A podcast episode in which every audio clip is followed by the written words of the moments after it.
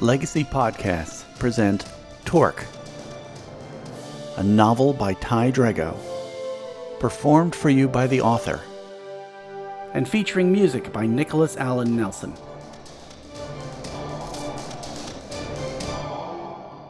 The Fifteenth Cog. Miss Ainsley, your father wants a word. Alarmed, Ainsley looked up sharply at the butler, but, as always, Frederick's face was unreadable. She'd been playing keepers with Gerard in the boys' room, with toys scattered around them on the metal floor. It had been nice, but now Ainsley felt her stomach lurch. What's he want? Stupid. Even if the butler knew, he wouldn't tell her. Frederick Bells had been in her father's employ since before Ainsley was born. That was common practice. Well paid and well treated, servants tended to remain in service their entire lives, often intermarrying and having children who eventually inherited their parents' position. Frederick was married to Eunice, the cook.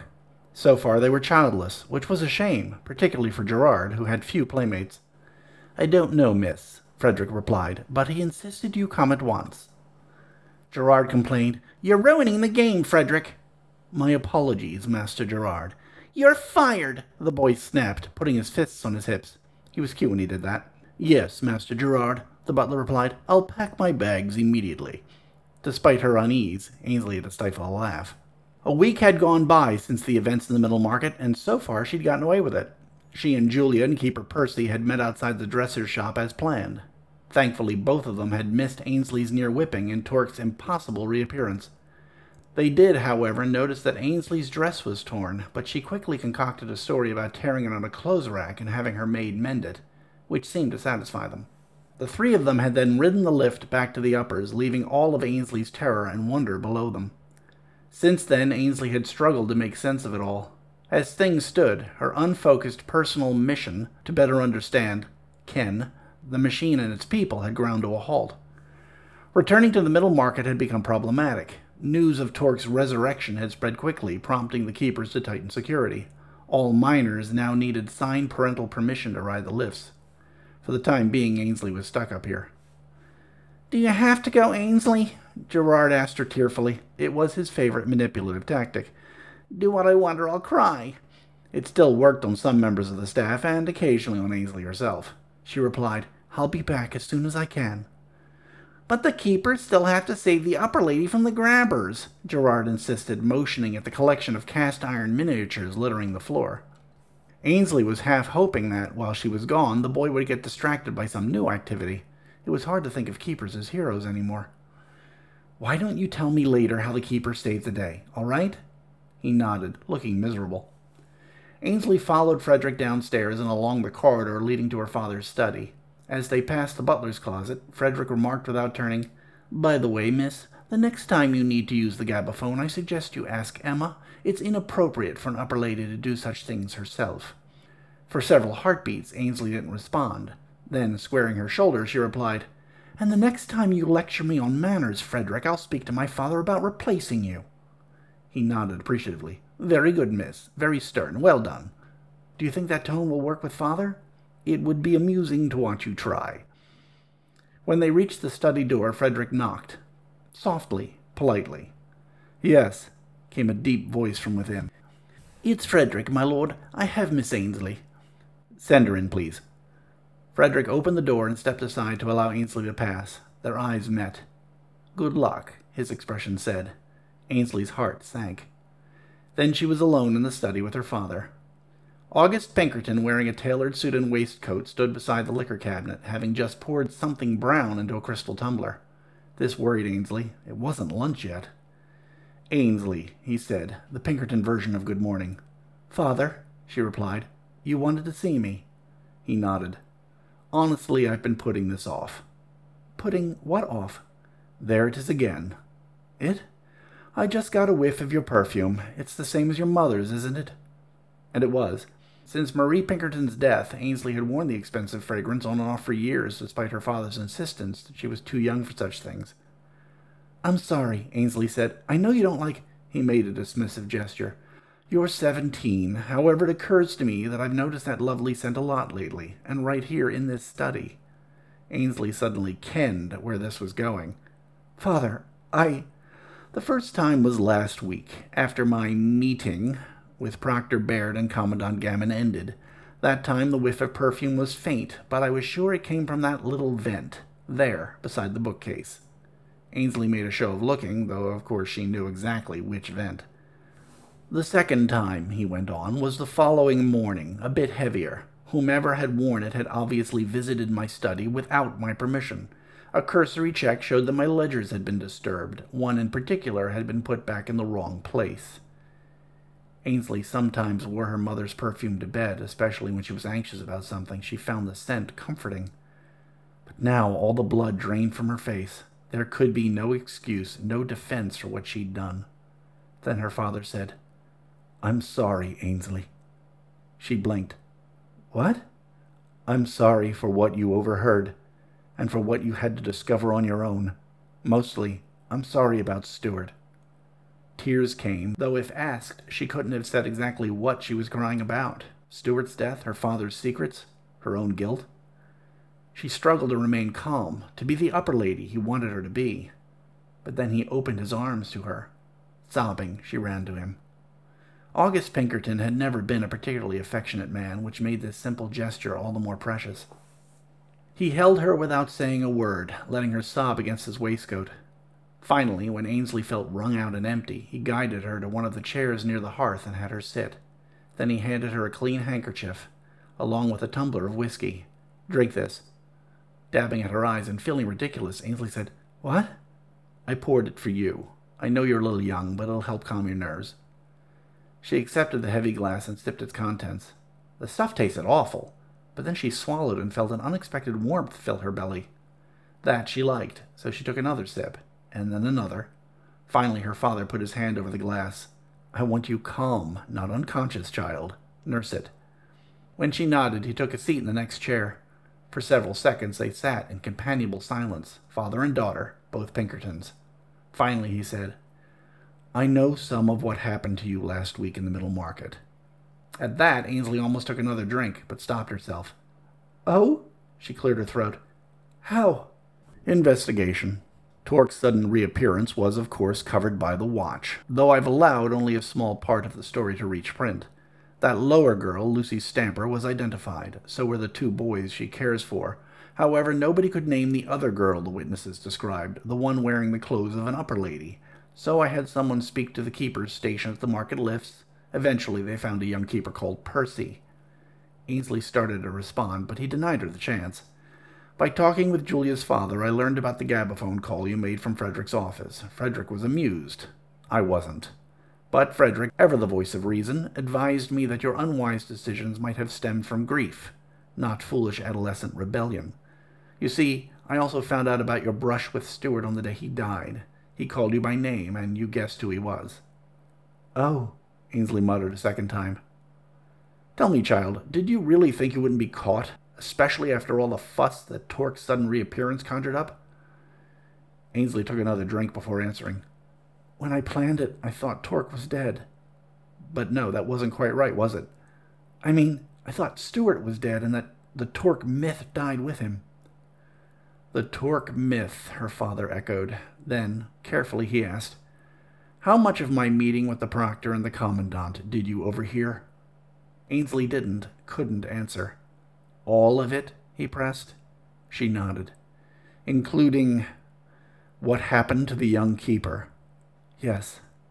August Pinkerton sighed miserably. I'm so sorry. The last thing I wanted was for you to have to bear that burden. Questions churned through Ainsley's mind. Would she ever get a chance like this again? So, with her nerve bolstered, she supposed, by the warmth of her father's liquor, she asked the first of them, Why did Stuart become Torque?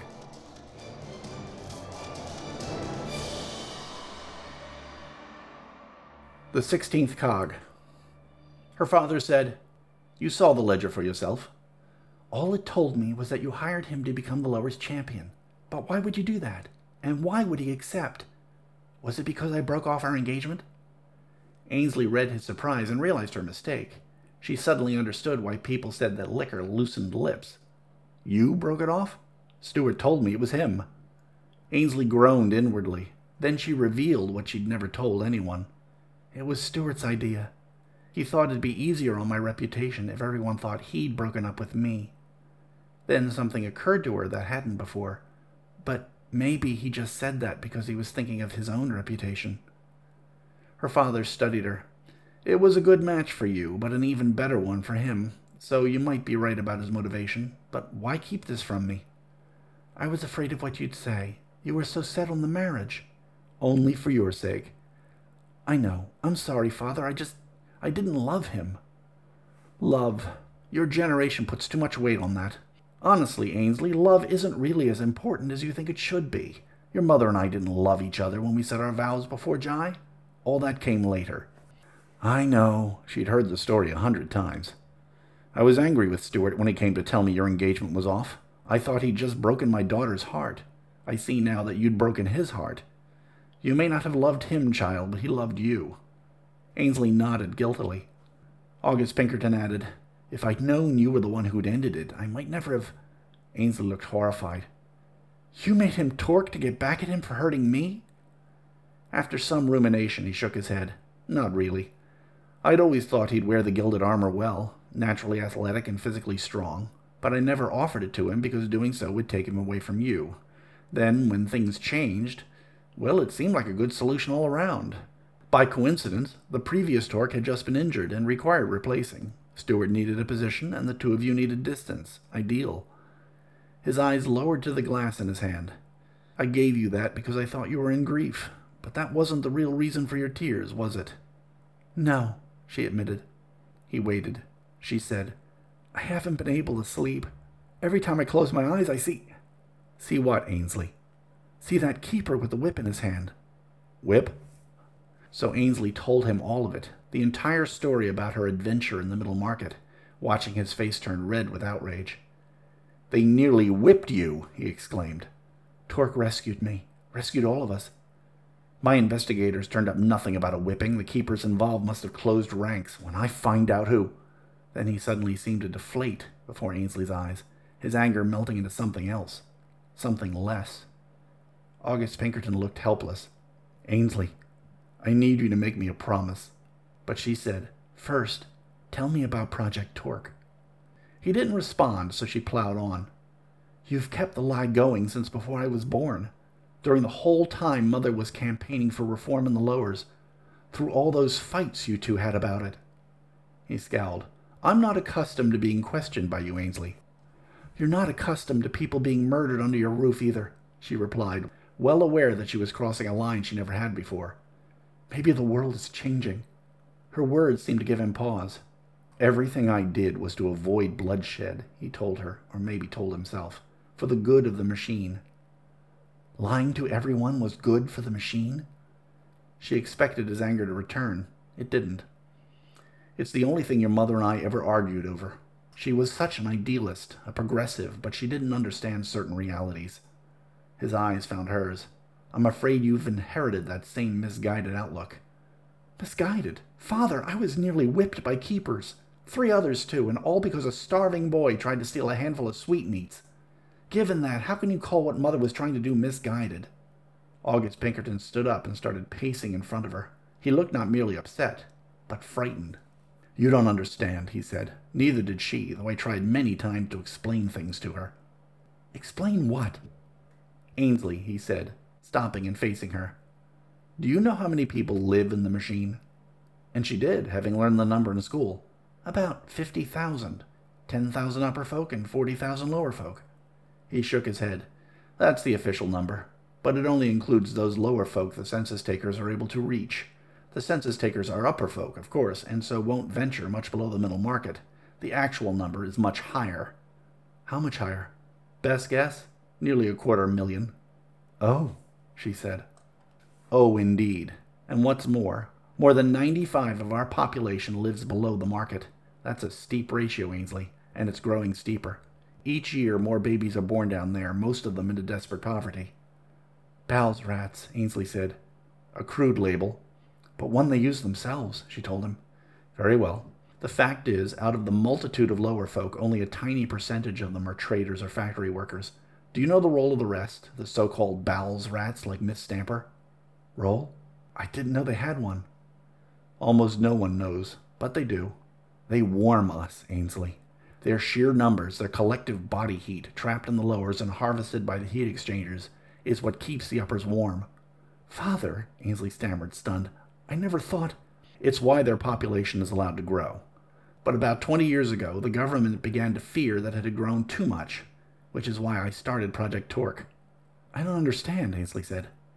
The lower folk outnumber us 25 to 1. Can you imagine what would happen if they ever realized that? Ainsley stared at him dumbfounded. So he answered for her. It might start with factory strikes, quotas unmet. After that, riots could follow, and eventually revolution. He shook his head. We live here at the top of our world on this sunlit and landscaped roof with our wealth and our servants and our fine food. Yet so few of us understand how tenuous our situation is. A mile below us is an army of starving, desperate souls who, if we push them too far, will rise up and come for us. Ainsley said, So Torque was a false hero to keep them from what? Revolting? Yes. Peace without violence. True, it was a lie, but it worked for a very long time. Then Stuart died. Poor Stuart. Ainsley felt gripped by a poignant regret. She hadn't loved him, but she'd cared for him, and he deserved better than she'd given him. Father? Yes, Ainsley. Was his body recovered? August Pinkerton considered. Then he said gravely, What I'm about to say needs to be kept between us. That's important, child. This information cannot leave this room. You can't tell anyone, not Frederick, not your friends, no one. I understand. Promise me, Ainsley. I promise. He nodded, satisfied. Stuart's body was found in the quarters that were established for Torque decades ago, back when the project first began. He was on his bed, arms folded across his chest, and except for Keeper Reynolds' bullet wound, there wasn't a mark on him. Ainsley struggled to process this. But he fell down the drop. Yes. Almost a mile. But he wasn't alone, was he? Ainsley stared at him, her drink forgotten. Rand Roberts. Her father nodded. You think they survived the fall? Someone carried poor Stuart to his quarters and laid him out respectfully on his bed. But how? I can't say. Torque's pipe was advanced mech, absolutely state of the art. Perhaps Stuart used it to somehow break their fall. He'd been shot. He had indeed, and the nature of his wound suggests he died quickly from blood loss. So perhaps Ainsley suddenly kenned. Rand Roberts is the new Torque. That's my suspicion. He donned a hodgepodge of stolen armor from previous Torques and using the pipe has been making quite a go of it. What do you mean? I've kept this out of the watch, but Torque's been busy. He visits the middle market almost daily, confronting any keepers who exercise their order keeping regiment particularly harshly. So far, he's put 30 of them in the hospital with anything from scalding burns to broken bones. The new Torque is a fighter, and a capable one at that. Ainsley recalled what Rand did to the dozen armed men who'd been there for her whipping. What's more, her father said, with each visit he's been giving coin to the lower folk. A lot of it, coin that he could only have gotten from the stores kept in Torque's quarters. She remembered the pouch Torque gave to Lucy. And things are worsening, he continued. The lower folk have their champion back better than ever, and since they now have coin to spend, far fewer are reporting for factory work. Quotas are being missed, and each time measures are taken to address the lapse, Torque appears to stop those measures. He's even started making speeches, I'm told, clumsy, naive sermons about personal dignity and basic rights or some such. Mother would have approved, Ainsley remarked. I suppose she would at that, but she'd have been wrong. This rabble rousing is going to lead to a catastrophe. Strikes, Ainsley said. Riots. Revolution. Except Gammon will never let it get that far. With the proctor's blessing, he's ordered that Torque be shot on sight. No more attempts at capture. Is that even legal? Ainsley asked, horrified. Necessity trumps legality, child. Understand that. Gammon and Baird will go to any lengths to subjugate the lower folk, and the kill order on Torque is only the least of it. Ainsley stared at him, putting it together. Project Vindicator, she said. Her father looked sharply at her. Those are two words I never want to hear you utter again. Father, no, listen to me. If the keepers hear you so much as mention that travesty, I won't be able to protect you. Change is coming, frightening change. I've been doing my best to forestall it, but I'm losing. So you must make me this promise and another as well. She nodded. Don't go down to the middle again, not for any reason. Do your shopping here, in the uppers. I don't care about the expense. Ainsley nodded again. Promise me, child. I want to hear you say it. So she did. I promise, father. Except she knew it was a lie. Rand Roberts was Torque. She'd half suspected it all week, ever since he'd rescued her from the keepers. His size, his intelligent brown eyes, they all reminded her of the huge boy she'd seen on the day Stuart died. And now Commandant Gammon had ordered his murder. The usual game of hide and find was over. Rand Roberts needed to be warned. Her mother, Ainsley knew, would understand.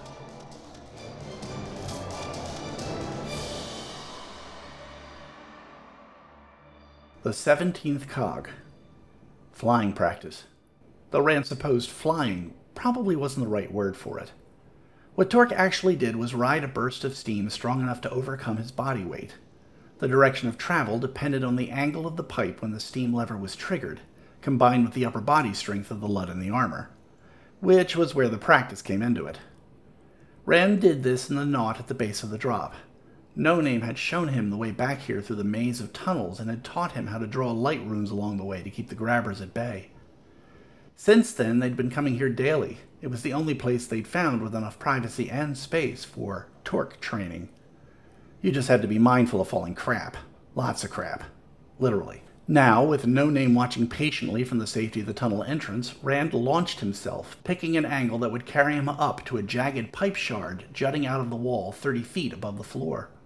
He reached it, hooked it with his free hand, changed his angle, and fired again. This time, the force of the steam against the drop's smooth metal wall lifted him to a dangling bit of cable another 30 feet up. 60 feet in two bursts. Not good, he complained downward.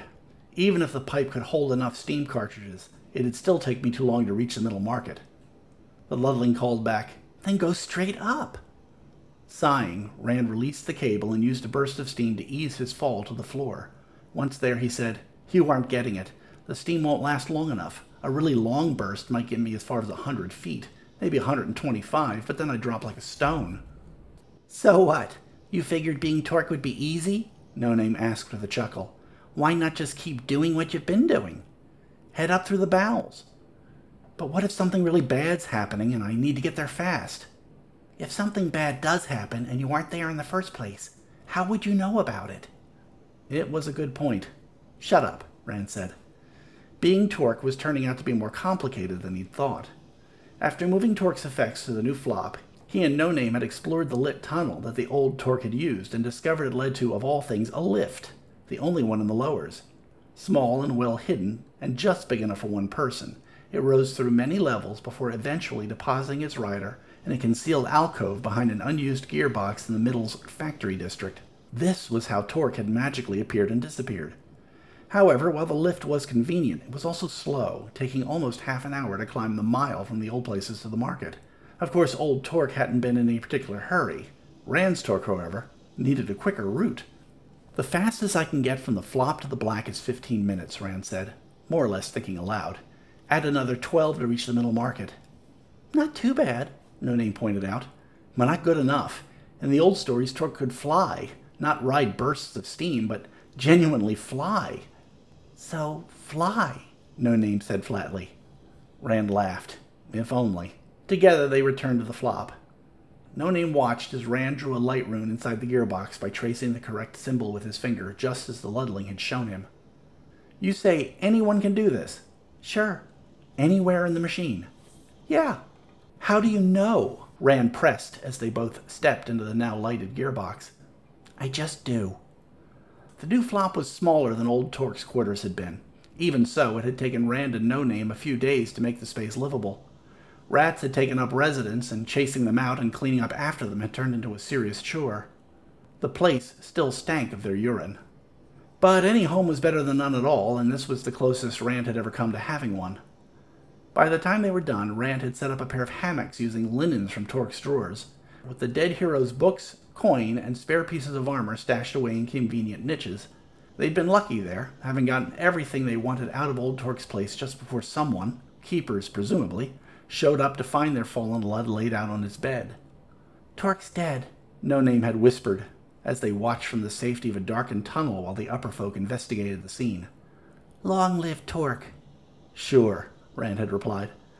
Now he pulled off his armor and dropped gratefully onto his hammock. The Ludling, as was his way, stood by and watched him. You must find me fascinating, Rand joked. Yeah, No Name answered with strange seriousness. Why? Because your biggest complaint about flying is that you can't fly far enough. Because you take on ten armed men and win every time, and still consider yourself a lousy torque.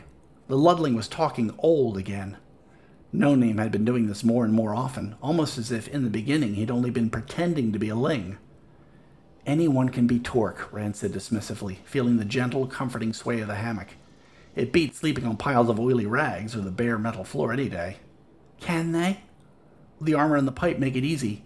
If you say so, the Ludling muttered, sounding exasperated. What's wrong? Nothing. Then, after a long theatrical sigh that made Rand wonder which of them was really the Ludling around here, No Name asked, How are your letters coming? Okay. Recite the alphabet for me. Rand ran through the letters from memory. There were 24 of them. Good. Now, read to me. Rand looked over to see that No Name had picked up a book and was holding it out expectantly. It was open to a random page. Groaning, Rand took the book and read aloud. He tripped over some of the words, though fewer than yesterday and the day before that. But it was still difficult, and after five pages he stopped. More, No Name said. Later. Come on, keep reading to me. Drop it. I thought you wanted to learn to read, No Name remarked, sounding confused. I do, it's just hard. So is riding a pipe through open air. That comes easy to me. It's really just mech, but written words, they feel more like magic, and magic always makes me nervous. I told you, the Ludling replied. There's no such thing as magic. It was a ridiculous statement to make since Rand had seen magic at work with his own eyes. Look at the light runes, and they were only the least of it. How come none of the letters in the primer look like the light rune symbol? he asked. The runes are in a different language, No Name said. An older one. I used to know what it was called. For now, let's just call it the Old Tongue. It's got 26 letters, not 24 like the one in your primers. How do you know all that? The Ludling shrugged. We were talking about you learning to read. I told you, words, magic, they bother me. Didn't you say Lucy was a healer? Doesn't she use magic? But I don't like to watch her do it. It's creepy. Has she ever healed you? Plenty of times, Rand admitted but something can be necessary and still creepy. The Ludling processed that. Okay, let's forget the whole magic thing for right now. Words on a page are totally different. They don't do anything, they're just words. They make me nervous. You cheerfully attack a dozen keepers, No Name laughed, but some letters scare you? I didn't say scare. Then, after a pause, Rand decided to come clean. They make me feel stupid. Why? I don't know. They just do. It's not about stupid. You don't know how to read because up until now there's never been anyone to teach you. No shame in that. The stupid thing would be letting that stop you now that you have the chance to learn. Don't rear me. You're half my age. No reply. Who are you? Rand demanded. Who are you? That's not an answer. No name shrugged. I didn't promise you an answer. But I'll promise you this. When you tell me who you really are, then I'll tell you who I really am. Rand said, So, you are more than just a ludling bowels rat. I'd be worried if you hadn't kenned that by now. Tell me who you are. No Name shook his head. Please. Not yet. Aren't we friends? Rand asked. Yeah, No Name said. We are. Friends are honest with each other. Do you and Lucy always tell each other the truth? Sure. Then why haven't you let her know you're alive? I told you, Rand said defensively. It's to protect her. It's still a lie. You're a pain in the ass. Do you know that? And you're Torque. Okay, what's that supposed to mean? Only that Torque shouldn't be hiding away down here, arguing with the likes of me. He should be out and about, doing Torque things. I've been doing Torque things all week. No Name said, Yeah, but today you spent the entire morning practicing. Time to go do something real. Is there something specific you think needs doing, or should I stick to the same, slamming keepers, spreading coin around, and generally making trouble for the upper lords? All of the above. All right then. Rand jumped to his feet. At least their frustrating conversation was over, for now. I'll head up to the black and look for trouble. Want to come with me? I can carry you and work the pipe at the same time. Nope. Thanks. I can, trust me. I do trust you, No Name told him But I don't want to travel that way. Go on ahead, I'll find you. I swear, you seem to be able to move around the bowels and lowers almost as fast as I do. The Ludling's grin looked perfectly natural in his eight year old face, but the eyes behind that grin, once again, were old. See you later, Torque. Rand redonned his armor and left the flop bound for the black. On the way, he fretted. No name liked commenting on how fearless Rand was, but secretly, Rand knew plenty of fear. Oh, not for life and limb. For some reason, the dread of death never bothered him. Instead, he feared for Lucy and the twins, his family, if Torque's new identity should become known. He also feared screwing up, making a mistake as Torque that got someone killed. Mostly, though, he feared tomorrow, and the same questions each day brought. Why was he doing this? What did he hope to accomplish? It was hard to do what felt right when you weren't sure what right felt like. When all this had started just a week ago, Rand had only wanted to keep the Torque legend alive, but he'd quickly realized that his usual good deeds carried much more weight as Torque than as Rand Roberts. These days, every move he made was talked about, gossiped over, and often exaggerated. All because he wore the gilded armor. As Rand Roberts, he'd always dreamed of the day when Torque would lead the lowers in glorious revolution. Now he was watching that revolution start to happen, whether he'd intended it or not. The lower folk were becoming emboldened, and sooner or later the keepers would retaliate. Then people would start dying. But what if he stopped? What if Torque just vanished again without explanation? Would that be any better? So, yeah, he had plenty of fear. He reached the black awash in white steam and perched himself atop one of the surrounding roofs. Below, the illegal marketplace currently occupied a largish knot nestled in amongst a dozen big gearboxes like this one. There were four ways in or out, one roughly at each corner of the knot, though Rand knew of a few hidden entrances as well. He'd used one of them just now, getting here. Unlike the middle market, the black frequently moved from place to place throughout the lowers. Each time the keeper shut it down, a new one would pop up elsewhere. It was precarious, but necessary, since the black was where most of the lower folk bartered to live. The marketplace was always busy, with thousands of lower folk browsing, trading, and arguing. There were frequently fistfights, and of course the Stainers were forever trying to rob the patrons or bully the merchants. Old Torque had never come down here, well, this one did. Over the next hour, Rand repeatedly leapt down into the black. The first few times were to thwart some Stainer mischief. Occasionally, he'd stepped in when the argument turned ugly. It was the same sort of thing he'd done as Rand Roberts, though wearing Torque's armor made it easier. Just his appearance, as dramatic as possible, often proved enough to diffuse whatever trouble brewed, sending the opposite parties packing, frustrated or disgruntled perhaps, but unhurt. When you were a legend, it seemed, Luds got out of your way. Then, about halfway through his second hour, Rand spotted her. The upper lass. Ainsley.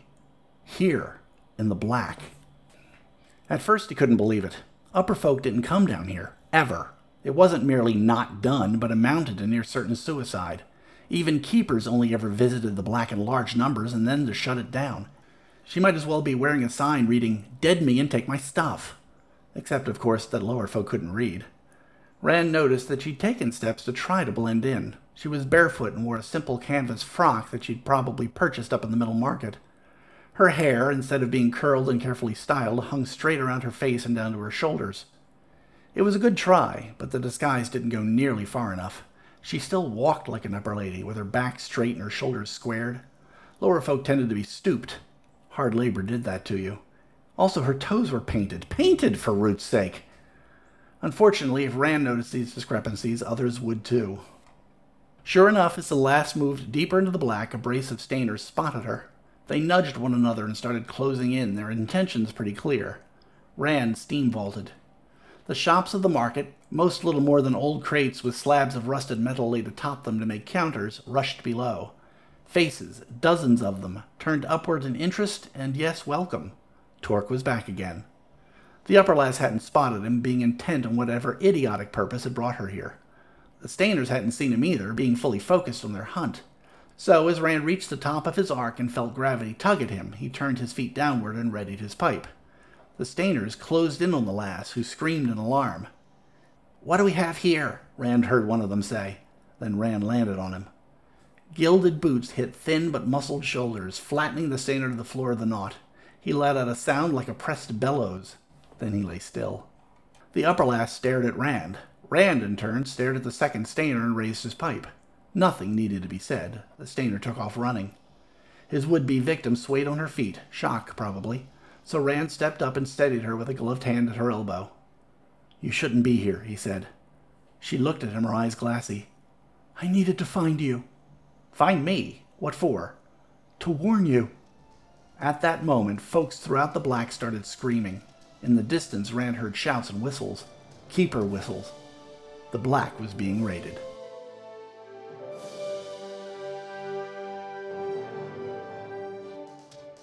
The trouble mounts for Rand and Ainsley in episode 7 of Torque by Ty Drago. If you can't bear the wait, the full novel is available in paperback and ebook formats on Amazon.com. Thanks for listening.